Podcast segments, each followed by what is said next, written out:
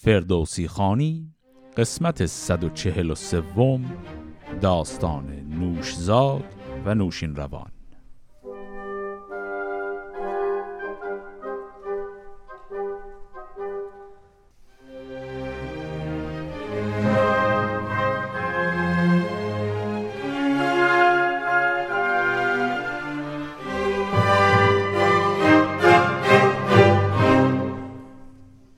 قسمت قبل با پیروزی لشکر نوشیروان در مقابل لشکر قیصر روم. به پایان رسید و دیدیم که در انتها لشکر انوشیروان هم به ایران برگشت. اون ماجرا که تمام شد حالا ماجرای جدیدی می‌خواد شروع بشه. به این شکل. اگر شاه دیدی وگر زیر دست وگر پاک دل مرد یزدان پرست چنان دان که چاره نباشد ز جفت ز پوشیدن و خورد و جای نهفت. اگر پارسا باشد و رای زن یکی گنج باشد پراگنده زن. به ویژه که باشد به بالا بلند فروهشته تا پای مشکین کمند. خردمند و هوشیار و با رای و شرم سخن گفتنش خوب و آوای نرم. بر این سان زنی داشت پرمای شاه به بالای سرو و به دیدار ماه. به دین مسیحا بود آن ماه روی ز دیدار او شهر پر گفتگوی. پس در همین ابتدا داستان برای ما میگه که انوشیروان هم مثل هر مرد دیگری همسری اختیار کرده بود همسر بسیار خوبی هم داشت هم از نظر سر و از قیافه هم از نظر کمالات و دانش و اینها. و نکته که درباره همسر شاه انوشیروان مهم بود اینجا این بود که ایشون به دین مسیحا بود یعنی ایشون مسیحی بود. خب پس از این همسر مسیحی کودکی به دنیا میاد. یکی کودک آمدش خورشید چهر ز ناهید تا بنده تر بر سپهر. ورا نامور خواندی نوش زاد. نجستی ز ناز از برش تند باد. ببالید بر سان سرو سهی هنرمند و زیبای شاهنشهی. چو دوزخ بدانست و راه بهشت عزیر و مسیح و ره زرد و هشت نیامد همی زند و استش درست. درخ را به داب مسیحا بشست. زدین پدر کیش مادر گرفت. زمانه به دو ماندن در شگفت. چنان تنگ دل گشت از او شهریار کش از گل نیامد جز از خار بار در کاخ و فرخند ایوان اوی ببستند و کردند زندان اوی. نشستنگهش گند شاپور بود از ایران و از باختر دور بود. بسی بسته و پرگزندان بودند بدین شهر با او به زندان بودند خب همین ابتدای داستان یک چرخش اساسی معین شد. پس این کودک که نامش رو گذاشته بودند نوشزاد ایشون به سن و سال عقل که می‌رسه دین مادرش رو انتخاب می‌کنه و مسیحی میشه و به دین زرتشتی رو نمیاره. اینجا هم گفت که چون دوزخ بدانست راه بهشت اوزیر و مسیح و ره زردوهشت پس اینجا اوزیر و مسیح و زردوهشت یعنی ادیانی که اون زمان به حال وجود داشتن در ایران شامل یهودیت، مسیحیت و زرتشتی برش عرضه شد و ایشون رو به زرتشتی نیاورد و آین مسیحیت رو پذیرفت. به همین دلیل هم پدرش او رو عملا زندانی می‌کنه. کاخی که درش زندانی میشه در شهر گند شاپور هست و گفت که از ایران اینجا دوره. یادمون هم باشه خیلی وقتا کلمه ایران در شاهنامه مجاز از پایتخت ایرانه پایتخت که همون شهر تیسفون هست نزدیک بغداد پس جایی که آقای نوشزاد به دلیل دین مسیحیت رو گرفتن و به دین رسمی کشور در نیامدن عملا اسیر شده اون گندشاپوره که از پایتخت هم دوره. بدانگه که باز آمد از روم شاه بنالید از آن جنبش و رنجرا چنان شد ز سستی که از تن بماند ز ناتندرستی به درزن بماند. یادمون هست در انتهای قسمت قبل وقتی جنگ تمام شد لشکر انوشیروان برگشت به سمت جایی به نام ارزن که گفتیم ارزن نام یک منطقه یک دشتی هست در استان فارس امروزی امروزه بهش میگن ارژن. پس این داستانی که ایشون فرزندی داشته به نام نوشزاد این اصلا قبل از ماجرای روم داستان رو داشتیم. این داستان حالا برداره میگرده یه ذره از ماجرا قبل رو داره برامون میگه. میگه خب فرزندی به اسم نوشزاد ایشون داشته به دلیل این مسئله دینش ایشون در این شهر گندشاپور اسیر بوده. الان که جنگ تمام شده و برگشته انوشیروان به منطقه ارزن و خسته هست این خستگیش رو تعبیر می‌کنن به ضعف در حکومتش و یک خبری رو می‌خوان به پسرش نوشزاد بدن. حالا این خبر رو ببینیم چیه. کسی برد زین نوشزاد آگهی؟ که تیره شدن فر شاهنشهی جهاندار بیدار کس را بمرد. زمان و زمین دیگری را سپرد. ز مرگ پدر شاد شد نوشزاد که هرگز ورا نام نوشین مباد. بر این داستان زد یکی مرد پیر که اگر شادی از مرگ هرگز ممیر. پسر کوز راه پدر بگذرد ستمگار خانی مشر بیخرد. اگر بیخ هنزل بود تر و خشک نشاید که بار آورد شاخ مشک. چرا گشت باید همیزان سرشت که پالیز بانش به داغاز کشت؟ وگر میل دارد همی سوی خاک ببرد ز خورشید از آب پاک. نه زوبار باید که باشد نه برگ ز خاکش بود زندگانی و مرگ. یکی داستان کردم از نوش زاد نگه کن. مگر سر نپیچیز داد. خب این اتفاقایی که الان داریم میخونیمش اینا همه هنوز مقدمه داستان نوش زاده. و این چند بیتی که الان خوندیم اینا از زبان حال خود فردوسی بود. فردوسی داره مقدمه چینی داستان رو برامون می‌گذاره. میگه خب یک پسری ایشون داشته از قبل از انسان ماجرای جنگ با روم. این پسر زندانی بوده به دلیل این ماجراها.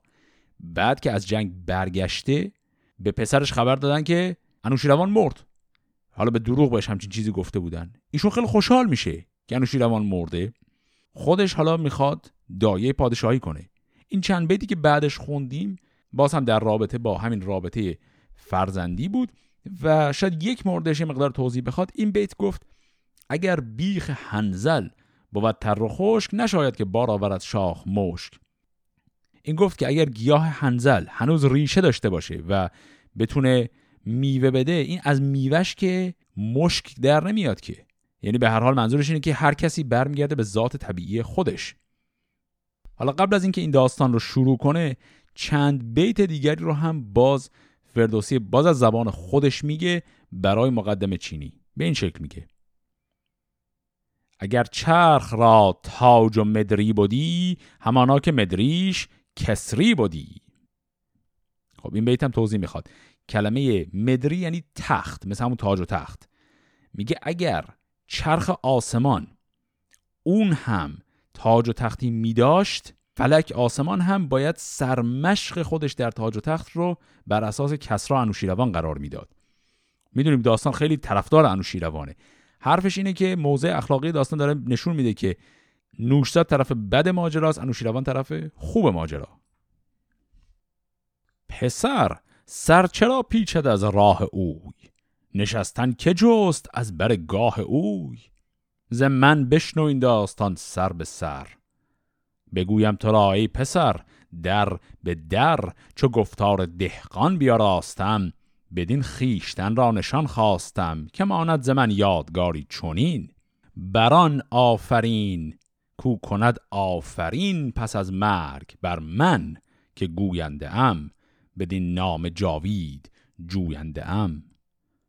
چون این گفت گوینده پارسی که بگذشت سال از برش چار سی که هر کس که بر دادگر دشمن است نه مردم نژاد است کاهرمن است.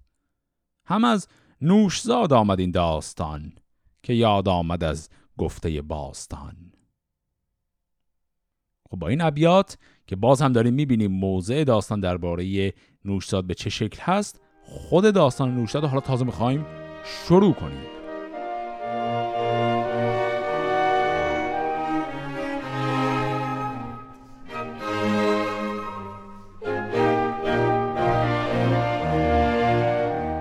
چو بشنید فرزند کسرا که تخت بپرداخت زان خسروانی درخت در کاخ بکشاد فرزند شاه بر او انجمن شد ز هر سو سپاه. کسی کوز بند خرد جسته بود به زندان نوشین روان بسته بود. ز دیوانگان بندها برگرفت همه شهر از او دست بر سر گرفت.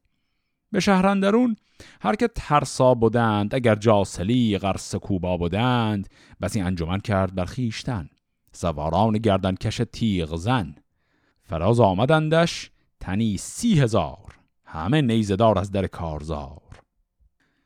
یکی نامه بنبشت نزدیک خیش ز قیصر چون آین تاریک خیش که بر گند شاپور مهتر توی هم آواز و هم کیش قیصر توی. همه شهر از او پرگنهگار شد سر بخت برگشته بیدار شد. اینجا آقای نوشزاد یه کار عجیب و جالبی کرد. ایشون خب دینش که مسیحیه و ایران و روم هم بالاخره دین مسیحی و زرتشتی رو نمایندگی می‌کنن. ایشون برای اینکه این دایه پادشاهی خودش رو مستحکم کنه و دور خودش نیرو جمع کنه رفت یک نامه جعل کرد.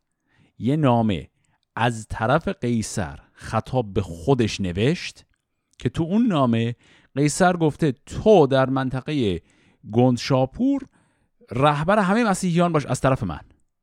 بعد به واسطه این نامه داره میره تمام مسیحیان این منطقه رو به این شورش خودش دعوت کنه که به هر حال برای خودش نیرو جمع کنه. خبر زین به شهر مداین رسید که آمد ز فرزند کسرا پدید. نگهبان مرز مداین ز راه سواری برافکن نزدیک شاه. سخن هرچه بشنید با او بگفت. چون این آگهی کی بود در نهفت؟ فرستاده بر سان آب روان بیامد به نزدیک نوشین روان. به گفتان چه بشنید و نامه بداد. سخنها که پیدا شد از نوش زاد از او شاه بشنید و نامه بخواند. غمی گشت از آن کار و خیره بماند. جهاندار با موبد سرفراز نشست و سخن رفت چندی به راز. چو گشتان سخن بر دلش جایگیر بفرمود تا نزد او شد دبیر یکی نامه بنبشت با داغ و درد پراژنگ رخ لب پر از باد سرد. نخستین بران آفرین گسترید که چرخ و زمان و زمین آفرید نگارنده هور و کیوان و ماه فروزنده فر و دیهیم و گاه. ز خاشاک ناچیز تا شیر و پیل ز گرد پی مور تا رود نیل. همه زیر فرمان یزدان بوند اگر چند به میان سندان روند. نه فرمان او را کرانه پدید نه زو پادشاهی بخواهد برید. بدانستم این نامه ناپسند که آمد ز فرزند چندین گزند و از آن پرگناهان زندان شکن که گشتند با نوش زاد انجمن. چون این روز اگر چشم دارد کسی سزد گر نماند به گیتی بسی. که جز مرگ را کس ز مادر نزاد ز کس را بیاغاز تا نوش زاد سر پشه و مور تا پیل و کرگ رهانی است از چنگ و منقار مرگ. زمین گر گشاده کند راز خیش بپیماید اندازه کاز خیش کنارش پر از تاجداران بود برش پرز خون سواران بود. پر از مرد دانا بود دامنش پر از خوب رخ چاک پیراهنش. چه افسر نهی بر سرت بر چه ترک بر او بگذرد پر و پیکان مرگ. گروهی که یارند با نوش زاد که جز مرگ کس را نگیرند یاد. اگر خود گذر یابی از روز بد به مرگ کسی شاد باشی سزد. و دیگر که از مرگ شاهان داد نگیرد کسی یاد جز بد نژاد. سر نوشزاد از خرد بازگشت چون این دیو با او هم آواز گشت. نباشد بر او پایدار این سخن برافراخت چون خواست آمد به بن. نبایست کون از ما پایگاه به دیناگهی خیره کردی تباه. اگر تخت گشتی ز کس را توهی همو بود زیبای شاهنشهی. چون این بود خود در خور کیش اوی سزاوار جان بدندیش اوی. از این بر دل اندیشه و باک نیست اگر کیش فرزند ما پاک نیست. و آن خواسته کو تبه کرد نیز همی بر دل ما نسنجد به چیز. و از این کس که با او به هم ساختند و از آزرم ما دل بپرداختند بدندیش و بیکار و بدگوهرند. بدین زیر دستی در خورند. از این دست خار است بر ما سخن. ذکردار ایشان تو دل بد مکن. مرا بیم و باک از جهان داور است که از دانش برتران برتر است. نباید که شد جان ما ناسپاس به نزدیک یزدان نیکی شناس مرا داد پیروزی و فرهی فزونی و دیهیم شاهنشهی سزای دهش گر نیایش بودی مرا بر فزونی فزایش بودی گر از پشت من رفت یک قطر آب به جای دگر یافت جای خواب. چو بیدار شد دشمن آمد مرا بترسم که رنج از من آمد مرا. اگر گاه خشم جهاندار نیست مرا از چنین کار تیمار نیست. و از آن کس که با او شدند انجمن همه زار و خارند بر چشم من. و از آن نامه که از قیصر آمد به روی همی آب تیره در آمد به جوی. از آن کو هم آواز و هم کیش اوست گمانند قیصر به تن خیش اوست. کسی را که کوتاه باشد خرد به دین نیاگان خود ننگرد. گران بی خرد سر بپیچد زداد به دشنام او لب نباید گشاد که دشنام او ویژه دشنام ماست. کجا از پی و خون و اندام ماست؟ تو لشکر بیارای و برساز جنگ. مدارا کنن در میان با درنگ. و ریدون که تنگ آیدن در سخن به جنگ اندرون هیچ تندی مکن. گرفتنش بهتر ز کشتن بود. مگرش از گناه بازگشتن بود؟ که آبی کزو سر و آزاد رست سزد گر نباید بدو خاک شست. وگر خار گیرد تن ارجمند به پستی نهد روی سرو بلند. سرش برگراید ز پالیز ناز مداریچ از او گرز و شمشیر باز. گرامی که خاری کند آرزوی نشاید جدا کرد او را ز خوی. یکی ارجمندی بود گشت خار چو با شاه گیتی کند کارزار. تا از کشتن او مداریچ باک چو خون سر خیش جوید به خاک. سوی کیش قیصر گراید همی ز دیهیم ما سر بتابد همی. عزیزی بود زار و خار و نژند گزیده سیاهی ز چرخ بلند. بدین داستان زده کی مهرنوش پرستار باهوش و پشمین پوش که هر کو به مرگ پدر گشت شاد ورا رامش و زندگانی مباد. تو از تیرگی روشنایی مجوی که با آتش آبندراری به جوی. نه آسانی دید بیرنج کس روشن زمانه بر این است و بس. تو با چرخ گردان مکن دوستی که گه مغز آبی و گه پوستی. چه جویی کردار او رنگ و بوی؟ بخواهد رو بودن چو بنمود روی. بدانگه بود بیم رنج و گزند که گردون گردان برارد بلند.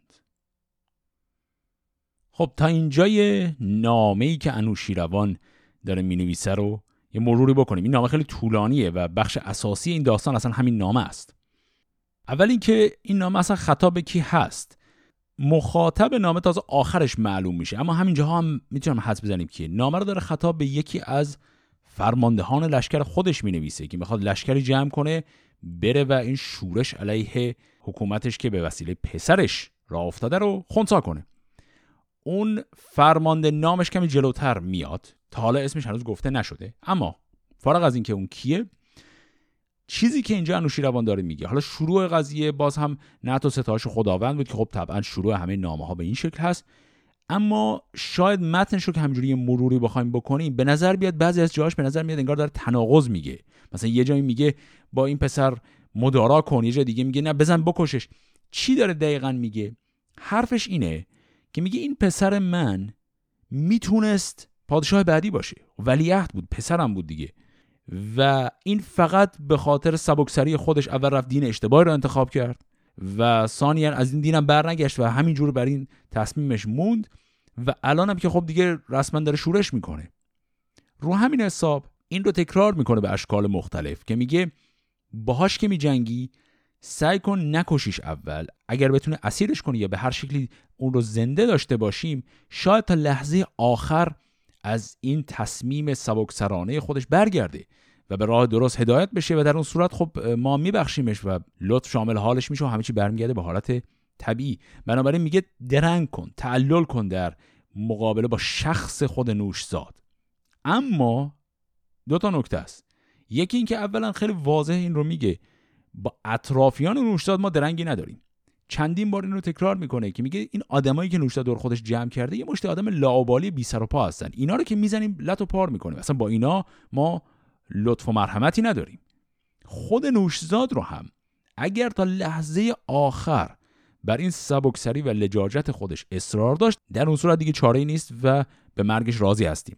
پس اینکه می‌بینیم این نام لحنش گهگاهی کند و تند میشه ملایم میشه و بعد خیلی سری خشن میشه این به خاطر اینه که داره چنین استدلالی می‌کنه. در ضمن اینجا یک معمایی هم باز مطرح میشه جز جاهایی که خیلی واضح نیست نکته چیه. یک حرف حکیمانه می‌خواد بزنه بعد میگه این حرف حکیمانه رو از قول فردی به نام مهرنوش میگه. حرف حکیمانه خیلی چیز پیچیده نداره میگه که هر کو به مرگ پدر گشت شاد ورا رامش و زندگانی مباد. و میگه این جمله رو مهرنوش گفته. ما یه مهرنوش قبلا تو این کتاب داشتیم. حالا یک دو تا مهرنوش دیگه بعدا هم خواهیم داشت ولی خب اونا ربطی ندارن. یه مهرنوش قبلا داشتیم که فرزند اسفندیار بود که در همون سنین نوجوانی و بچه سالی کشته شد و خیلی بعیده به درجه ای از مثلا بزرگی رسته باشه که حالا جملات حکیمانه ازش کسی نقل قول کنه. به نظر می‌رسه این مهرنوشی که اینجا داره بهش ارجام میدیم یه شخصیت دیگریه که داستان برای ما نمیگه کیه. یک حکیمی فرد عاقلی به هر حال آدمی بوده که جملاتش زبان زد بوده. ولی داستان خیلی این رو شرح برای ما نداده. به هر حال این مهرنوشه هویتش خیلی واضح نیست ولی خب خیلی هم اهمیتی نداره. همین یه بار اینجا اسمش میاد دیگه جای دیگه هم کاری باهاش نداریم. حالا ادامه این نامه رو با هم بخونیم. سپاهی که هستند با نوشزاد کجا سر بپیچند چندین زداد تو آن را جز از باد و بازی مدان. گذاف جهان بین درازی مدان. هر آن کس که ترساست از لشکرش همی از پی کیش پیچد سرش. چون این است کیش مسیحا که دم زنی تیز و گردد کسی زود و جم نه پروای رای مسیحا بود به فرجام خسمش چلیپا بود. و دیگر که هند از پراگندگان بدآموز و بدخواه کاوندگان از ایشان یکی را به دل ترس نیست دم باد با رای ایشان یکی است به جنگر گرفته شود نوش زاد بر این سخنها مکن هیچ یاد. وگر دلز ناراستی بکسلد انان راسی و راستکاری هلد نباید که آزار یابد تنش. شود رخته از رزم پیراهنش که پوشید رویان او در نهان سرارند بر خیشتن بر جهان. هم ایوان او به که زندان اوی بود. وان که بردند فرمان اوی. در گنج یک سر بر او بر مبند وگرچه چنین خار شد ارجمند. ز پوشیدنی ها و از خوردنی از افگندنی هم ز گستردنی بر هیچ تنگی نباید به چیز که چیز این سخنها نیرزد به نیز. و از این مرزبانان ایرانیان هر آن کس که بستند با او میان چو پیروز گردی مپیچان سخن میانشان به خنجر به دو نیم کن. که هر کس که او دشمن پادشاست به کام نهنگش سپاری رواست. جزان هر که ما را به دل دشمن است ز تخم جفا پیش آهرمن است. زمان نیکویی ها نگیرند یاد تو را آزمایش بس از نوش زاد. همه پیش از این ناسپاسان بودند ز پادفره ما حراسان بودند. ز نظاره هر کس که دشنام داد زبانش بجنبید بر نوش زاد بدان ویژه دشنام ما خواستند به هنگام بد گفتن آراستند. مباشند در این نیز هم داستان که بدخواه راند چون این داستان. گر او بی هنر شد هم از پشت ماست دل ما بر این راستی بر گواست. زبان کسی کو به بد کرد یاد وضو بود بیداد بر نوش زاد همه داغ کن بر سر انجمن مبادش زبان و مبادش دهن. کسی کو بجوید همه روزگار که تا سست گردد تن شهریار به کار آورد کژی و دشمنی بدندیشی و کیش آهرمنی بدین پادشاهی نباشد رواست که فر و سر و افسر و چهر ماست. خب اینجا این نامه تمام میشه. این تکه دوم نامه حتی میشه گفت از تکه اولش مقدار پیچیده تر هم هست. چون این دستورالعمل های خیلی واضحی داره میده اما شاید به نظر انقدر واضح نیان هم اول کار. اولین کاری که آقای انوشیروان داره میگه به این فرمانده خودش میگه بکن. میگه در جریان باش که افرادی که طرفداران این نوشزاد هستن و در این لشکری که نوشزاد راه انداخته حضور دارن اینا بر سه دستن و بعد توضیح میده با هر دسته باید چجوری رفتار کرد. میگه دسته اول مسیحیان که به واسطه دینشون اومدن پشت سر نوشزاد درباره اینها میگه اینا رو ما ترسی ازشون نداریم. جملهش این بود که گفت نه پروای رای مسیحا بود ما ما از اینها نگرانی ترسی نداریم و اینها به فرجامشون که مرکز می‌رسن.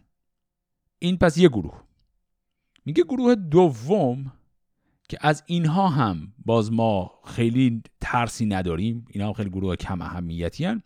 میگه اونایی که بدآموز و بدخواه کاونده هستن. یعنی همون انسان های بدتینتی که یه فرصت طلب هایی که حالا دیدن وقت خوبیه و آدم های لاعبالی و کم اهمیتی هن که خودشون چسبوندن به یک شورشی حالا.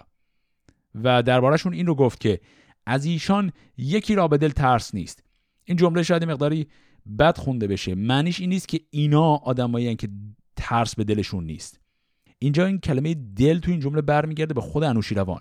میگه من در دلم هیچ ترسی از اینا ندارم. و میمونه گروه سوم. گروه سوم دیگه نه اون مسیحیانی هستن که به واسطه همکیشی با نوشزاد اومدن. نه اون مزدوران و برها لاوبالی هایی که صرفا فرصت طلبی خواستن بکنن. گروه سوم گفت گروهی هستن از مرزبانان ایران. گروهی از بزرگان ایرانی هستن که اینها نقشه داشتن برای علیه این پادشاهی کار کردن و اینا صرفا اینجوری نبوده که نوشزاد رو ببینن و بخوان همجور پشت سرش وایسن. اینا آدمای مهمی هن.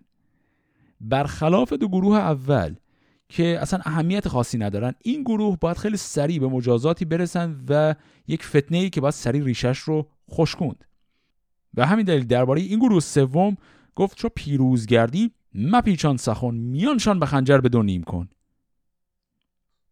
بعد اینا رو که گفت این سه گروه رو که توضیح داد نکته پیچیده تری رو گفت. چیزی که ما در قاموس کلی داستانهای شاهنامه هم می‌دونیم. در داستانهای شاهنامه خوی افراد معمولا شامل سه وجه هست. اینو از داستان همون فریدون و زحاک و بعدش هم افراسیاب اینا داشتیم تا همین الان. آدم ها هنر گوهر و نژاد دارن. هنر اون چیزی که اکتسابیه.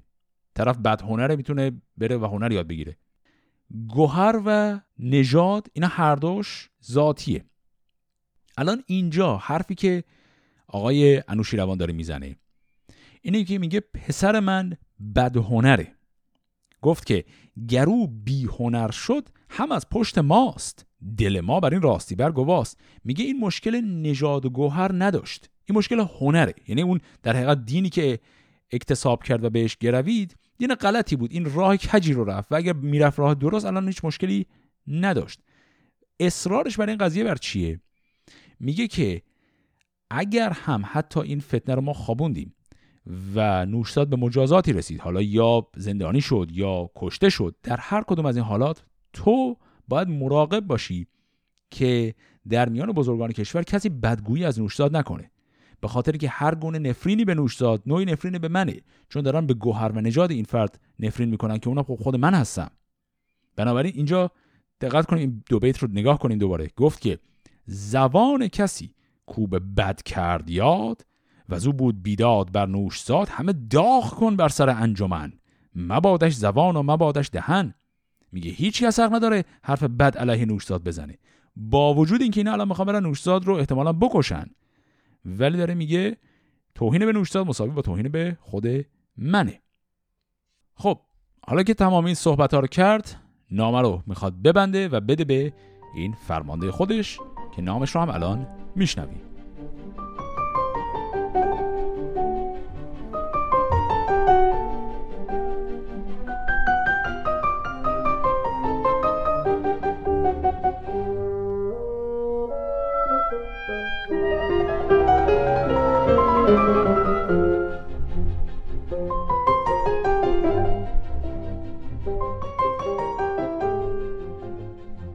نهادند بر نام بر. مهر شاه فرستاده برگشت پویان به راه. چون از ره سوی رام برزین رسید بگفتان چه از شاه کس را شنید. چونان گفته شد نامه او بداد. به فرمان که فرمود بانوش زاد سپه کردن و جنگ را ساختن و زازرم او مغز پرداختن. چون آن نام برخاند مرد کهن. شنید از فرستاد چندی سخن بدانگه که خیزت خروش خروس ز درگاه برخاست آوای کوس. سپاهی بزرگ از مداین برفت بشد رام برزین سوی جنگ و تفت. پس سردار ایرانی نامش هست رام برزین. پس آگاهی آمد سوی نوش زاد. سپاه انجمن کرد و روزی بداد همان جاسلیقان و بطریق روم که بودن در آن مرز آباد بوم. سپهدار شماس پیشندرون سپاهی همه دست شسته به خون. برآمد خروش از در نوش زاد بجنبید لشکر چو دریاز باد. به هامون کشیدند یک سرز شهر پر از جنگ سر دل پر از کین و زهر. چو گرد سپه رام برزین بدید بزد نای روین و صف برکشید. ز گرد سواران جوشنوران گراییدن گرزهای گران. دل سنگ خارا همی بردارید کسی روی خورشید تابان ندید. به قلب سپاهندرون نوش زاد یکی ترگ رومی به سر برنهاد. سپاهی بود از جاسلیقان روم که پیدا نبود از پی نعل بوم. تو گفتیم اگر خاک جوشان شده است هوا بر سر او خروشان شده است. زرهدار گردی بیامد دلیر. کجا نام او بود؟ پیروز شیر. خروشید. که این نام ورنوش زاد سرت را که پیچید چون این زداد بگشتی ز دین گی و مرتی؟ هم از راه هوشنگ و تحمورتی؟ مسیح فریبنده خود کشته شد چون از دین یزدان سرش گشته شد. ز دین آوران دین آن کس مجوی کجا کار خود را ندانست روی؟ اگر فر یزدان بر او تافتی جهودن در او راه که یافتی؟ پدرت آن جهاندار آزاد مرد شنیدی که با روم و قیصر چه کرد؟ تو با او کنون جنگ سازی همی؟ سرت باسمان بر فرازی همی؟ بدین چهره چون ماه و این فر و برز بدین یال و این شاخ و این دست و گرز نبینم خرد هیچ نزدیک تو چون این خیره شد جان تاریک تو. دریغان سر و تاج و نام و نژاد که اکنون همی داد خواهی به باد؟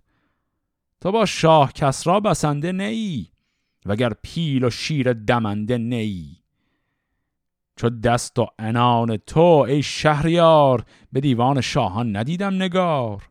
چو پای و رکیب و بر و یال تو چون این شورش و دست و کوپال تو نگارنده چین نگاری ندید. زمانه تو شهریاری ندید؟ جوانی دل شاه کس را مسوز. مکن تیر این تاج گیتی فروز. پیاده شو از باره زینهار خواه. به خاک افکن این گرز و رومی کلاه. اگر دور از ایدر یکی باد سرد نشاند به روی تو بر تیر گرد دل شهریار از تو بریان شود. ز روی تو خورشید گریان شود. بگیتی همه تخم زفتی مکار ستیزه نخوب باید از شهریار. گر از رای من سر به یک سوبری بلندی گزینی و گنداوری. بسی پند پیروز یاد آیدت سخنهای بدگوی باد آیدت. خب این خطابر که شنیدیم گوینده اینها فردی بود به نام پیروز پهلوانی در لشکر آقای رام برزین که از طرف انوشیروان اومده بود. جملاتی که ایشون گفت هم باز پیچیدگی های خودش رو داشت نیاز به مقداری مرور داره. همون زرافتی که آقای انوشیروان در نامش خطاب به رامبرزین گفته بود رو اینجا این آقای پیروز از طرف رامبرزین رعایت کرد. حرف این بود که مقام و ارج و قرب آقای نوشتاد رو نگه دارید. نوشتاد هنوز ولیعت کشوره هنوز شاهزاده به حال مهمیه. پس دیدیم که خطاب به نوشزاد برگشت گفت که هیچ کس آدمی به شایستگی تو ندیده. صرفا جوانی و این جوانی غرور داره باعث میشه که بزنی و آینده خودتو خراب کنی. پس به این شکل هم ازش انتقاد می‌کنه هم تعریف. اما اون قسمتش درباره دین مسیحیت بود جریانش چیه؟ باز هم برگردیم به اون بحثی که از دوره شاپور زلکتاف داشتیم. اینکه دعواهای عقیدتی توی نگاه سیاسی اینا خیلی تاثیر جدی داره. اونجا هم دیدیم که مثلا برای توهین به مسیحیا یه دور یه توهین به یهودیا رو هم زمیمش می‌کردن. اینجا الان عین اون رو داشتیم. آقای پیروز اینجا می‌خواد استدلال کنه که این دین مسیحیت تو دین آدمای بازنده است دین داغونیه.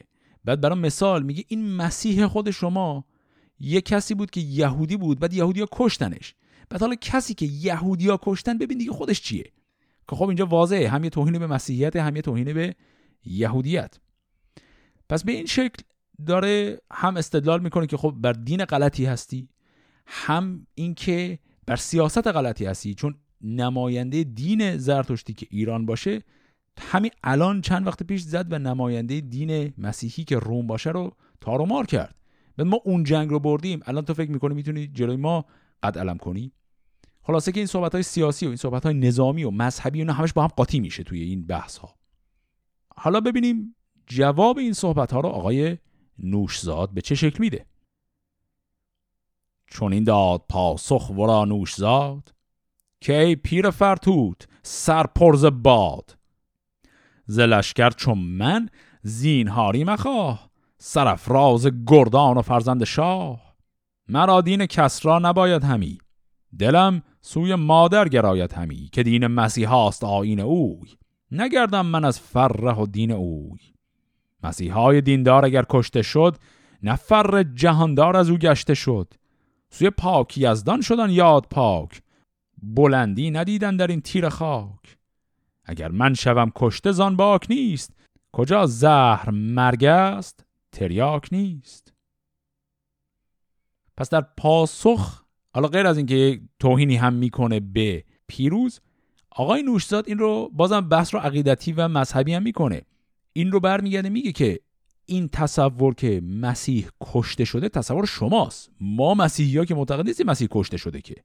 ما معتقدیم مسیح عروج کرده و پیش خداه و میگه منم در صورت مرگ میرم و مسیح میپیوندم. مشکلی ندارم با قضیه. بگفتین سخن پیش پیروز پیر. بپوشید روی هوا را به تیر. برفتند گردان لشکر ز جای خروش آمد از کوس و از کرنای سپه بود چون آتش برانگیخت اسب بیامد به کردار آزرگوش اسب چپ لشکر شاه ایران ببرد به پیش سپهدر نماندیش گرد. فراوان ز شیران لشکر بکشت از آن کار شد رامبردین درشت. بفرمود تا تیر باران کنند هوا چون تگرگ بهاران کنند. به گردن درون خسته شد نوش زاد. بسی کرد از پند پیروز یاد.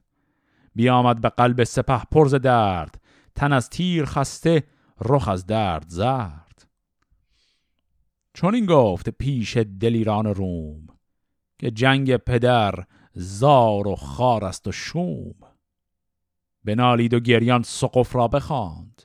سخن هرچه بودش به دل در براند. بدو گفت که این روزگار دو جم زمن بر من آورد چندین ستم. کنون چون به خاک اندر آید سرم سواری برافکن سوی مادرم. بگویش که شد زین جهان نوش زاد. سر آمد بدو روز بیداد و داد. تا از من نگر دل نداری به رنج که این است رسم سرای سپنج. مرا بهره این بود از این تیر روز دلم چون بودی شاد و گیتی فروز. نزاید جز از مرگ را جانور اگر مرگ دانی غم من مخر.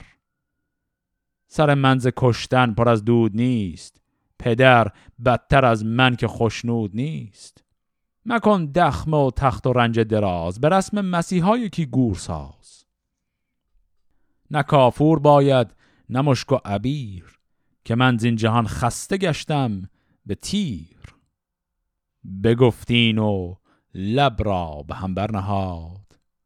شدان شاد دل نامور نوشزاد. پس نوشزاد به این شکل گرچه در ابتدا حمله خیلی خوبی می‌کنه به سمت چپ لشکر ایران اما لشکر ایران چون به خیلی بزرگتر بوده او رو شکست میدن و خود نوشساد هم به تیری از دنیا میره و دیدیم که این حرف های آخرش رو هم برای یک اسقفی گفت وصیتش بود خطاب به مادرش. توی این وصیت نکته خیلی مهم اصرار نوشزاده بر اینکه باز هم به دین مسیحیت بمونه و به دین مسیحیت هم بمیره. اصرارش کجاشه؟ جایی که میگه مکن دخم و تخت و رنج دراز. به رسم مسیحایی که گورساز در شاهنامه می‌دونیم که دخمه کردن اصطلاحیه که ارجاع داره به نوع تدفین سنتی زرتشتی. و اینجا داره میگه دخمه نکن به رسم مسیحا گور بساز یعنی من رو خاکسپاری مسیحی کنید. و بعد هم گفت که نه کافور باید نه مشک و عبیر. قبلا در داستان خاکسپاری های بسیار زیادی که برای اشخاص مختلف داشتیم دیدیم. مثلا یک شاهی شاهزاده میمیره کافور و مشک و عبیر و اینها هم استفاده می‌کنن در مراسم تدفینش. میگه اینا رو نمی‌خوام. اینا مال رسم زرتشتی من رسم مسیحی می‌خوام.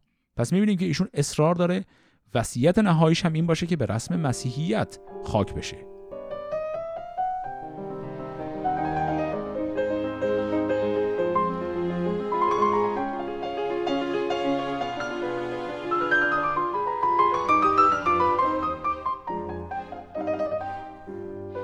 چون آگاه شد لشکر از مرگ شاه پراگنده گشتند از آن رزمگاه.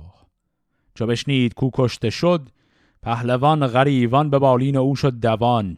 از آن رزمگه کس نکشتند نیز. نبودند شاد و نبردند چیز. ورا کشته دیدند و افکنده خار.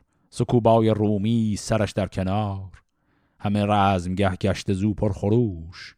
دل رام برزین پر از درد و جوش. از اسقف بپرسید که از نوش زاد از اندرز شاهی چه داری به یاد؟ چون این داد پاسخ که جز مادرش برهنه نباید که بیند برش. تن خیش چون دید خسته به تیر ستودان نفرمود و مشک و عبیر. نه افسر نه دیبای رومی نه تخت. چون از بندگان دید تاریک بخت. به رسم مسیحا کنون مادرش کفن سازد و گور و همچادرش کنون جان او با مسیحا یکیست. همان است که این کشته بردار نیست. پس این هم سخنان اسقفی بود وقتی که لشکر ایرانیان به بالای جسد نوشزاد رسیدن. تنها نکته‌ای که شاید توضیح بخواد اون مصرع آخر بود. وقتی گفت کنون جان او با مسیحا یکیست خب تا اینجاش که واضحه. بعد میگه همان است که این کشته بردار نیست. یعنی چی؟ میگه یعنی این پسری که مرده همین نوشزاد عین مسیح با این تفاوت این همان است یعنی با این تفاوت که این یکی کشته بردار نیست. خب می‌دونیم که مسیح بر بالای صلیب بود. میگه این بر بالای صلیب نیست. غیر از اینکه بر زمین افتاده و رو صلیب نیست هیچ فرقی با مسیح نداره. مسیحی به شهرندرون هر که بود نماندیش در ساد و رخ ناشخود. خروش آمد از شهر و از مرد و زن که بودند یک سر شدند انجمن. تن شهریار دلیر و جوان دل و دیده شاه نوشین روان به تابوتش از جای برداشتند. سفر سنگ بر دست بگذاشتند. چون آگاه شد زان سخن مادرش به خاک اندر آمد سر و افسرش. ز پرده برهنه بیامد به راه بر او انجمن گشت بازارگاه. سرا پرده ای گردشن در زدند جهانی همه خاک بر سر زدند. به خاکش سپردند و شد نوش زاد ز باد آمد و ناگهان شد به باد. همه گند شاپور گریان شدند ز درد دل شاه بریان شدند. چه پیچی همی خیره در بند آز چه دانی که ای در نمانی دراز. گذر جوی و چندین جهان را مجوی گلش زهر دارد به سیری مبوی. مگردان سر از دین و از راستی که خشم خدای آورد کاستی. چون این بشنوی دل ز غم بازکش مزن بر دلت برز تیمار تش. گرت هست جام می زرد خواه به دل خرمی را مدان از گناه. نشاط و طرب جوی و مستی مکن. گذافه مپرداز مغز سخن. اگر در دلت هیچ حب علی است تو را روز محشر به خواهش ولی است.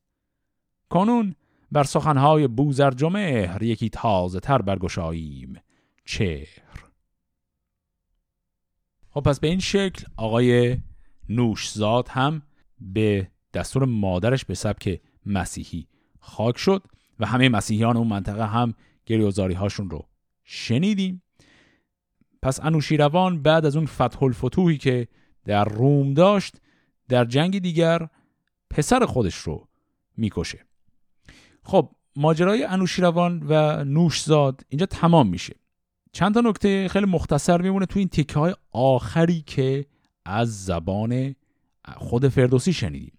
طبعا فردوسی مثل همه این داستان های این شکلی اون آخرش چند جمله هم درباره دیدگاه خودش میگه. کلیت اون دیدگاه دیگه اصلا چیز جدیدی برای ما نداره. خیلی به زبان زیبای همیشگی خودشه. اما چند تا جزئیات مختصر اینجا بود. یکی این که یه بیت این وسط بود. گفت اگر در دلت هیچ حب علی است تو را روز محشر به خواهش ولی است. درباره دیدگاه تشیع فردوسی قبلا بحث کردیم. ابیاتی این ور اونور هست که اشاره داشته باشه. اینم یکی از اون بیت هاست. این بیت یه مقداری سرش بحث هست و خود آقای دکتر خالقی مطلق که مصحح شاهنامه هم هستن این بیت رو به عنوان ابیات مشکوک آوردن. مشکوک به معنی که دلیل صد درصد قاطعی برای اینکه این به جعلیه نداریم. توی به هر حال دستنویس ها و اینا خیلیش هست. اما بیتی که یه مقداری نابجای یعنی وسط یه بحثی داره میاد که خیلی ربطی به نظر نمیاد داشته باشه. رو همین حساب یه مقدار بیت مشکوکه. شاید مال اینجا نبوده مال جای دیگری بوده و شاید هم بوده واقعا. به حال این رو ایشون بیتی تشخیص دادن که جعلی نمیدوننش اما خیلی هم صد درصد به اصل بودنش مطمئن نیستن. گرچه بازم میگم کلیات فکری فردوسی با ابیات دیگری مشخص شده. اینجا سر این بیت از این نظرات دعوایی نداریم. نکته دیگری هم که میمونه این بحثی که باز فردوسی همیشه می‌کنه. وقتی درباره کوتاهی دنیا صحبت می‌کنه و درباره نافرمانی دنیا و اینکه به هر حال دنیا بهت امان نمیده بعد همیشه سر بحث رو کج می‌کنه به اینکه در این دنیایی که هستی و این عمر کوتاهی که داری سعی کن از زندگی لذت ببری. و معمولا مثالی که از لذت بردن می‌زنه بحث شرابه. فردوسی خیلی اشاره زیاد می‌کنه به شراب خاری و اشارهاش هم معنای مثلا عرفانی و این صحبت ها نداره. منظورش واقعا شراب خاریه و این جزء چیزایی که برای خیلی سال پیش میاره که خب فردوسی همه همه جا میگه که مثلا شراب بخورید زندگی کنید اب نداره. و بعد هم خب می‌دونیم که فردی که گرایش های دینیش رو هم این ور گفته. اینجا تو یه مصرع خیلی گذرا اشاره می‌کنه به این قضیه. نگاه کنید میگه که اول مصرع اولش رو میگه گرت هست جام می زرد خواه و مصرع دومش میگه به دل خرمی را مدان از گناه. اینجا جز معدود جاهاییه که فردوسی درباره شرابخواری و بود شرعی حرف می‌زنه. خب طبعا فردوسی متشرع که نیست که یعنی بحث احکام الهی و اینا دادن نیست اما دیدگاه شخصیش اینه که میگه در دلت خرمی یعنی به حال مستی و شادی و خوشی رو مستاق گناه ندون. حالا این بحثا که کلا تمام میشه یک بیت گفت که این بیت بعدی دریچه شروع کلا بحث جدید ما و مجموعه از داستانهای جدید ماست. اونم گفت سخنهای بوزرجمهر فردی می‌خواد بیاد با نام بوزرجمهر یا نام دیگرش بزرگمهر که این آقای بوزرجمهر نقش مهمی در تعدادی از داستانهای پیش رو در دوران انوشیروان بازی می‌کنه. ورود بوزرجمهر به داستان و حضورش در دربار انوشیروان موضوعی که در قسمت هفته آینده بهش می‌پردازیم. فعلا خدا نگهدار.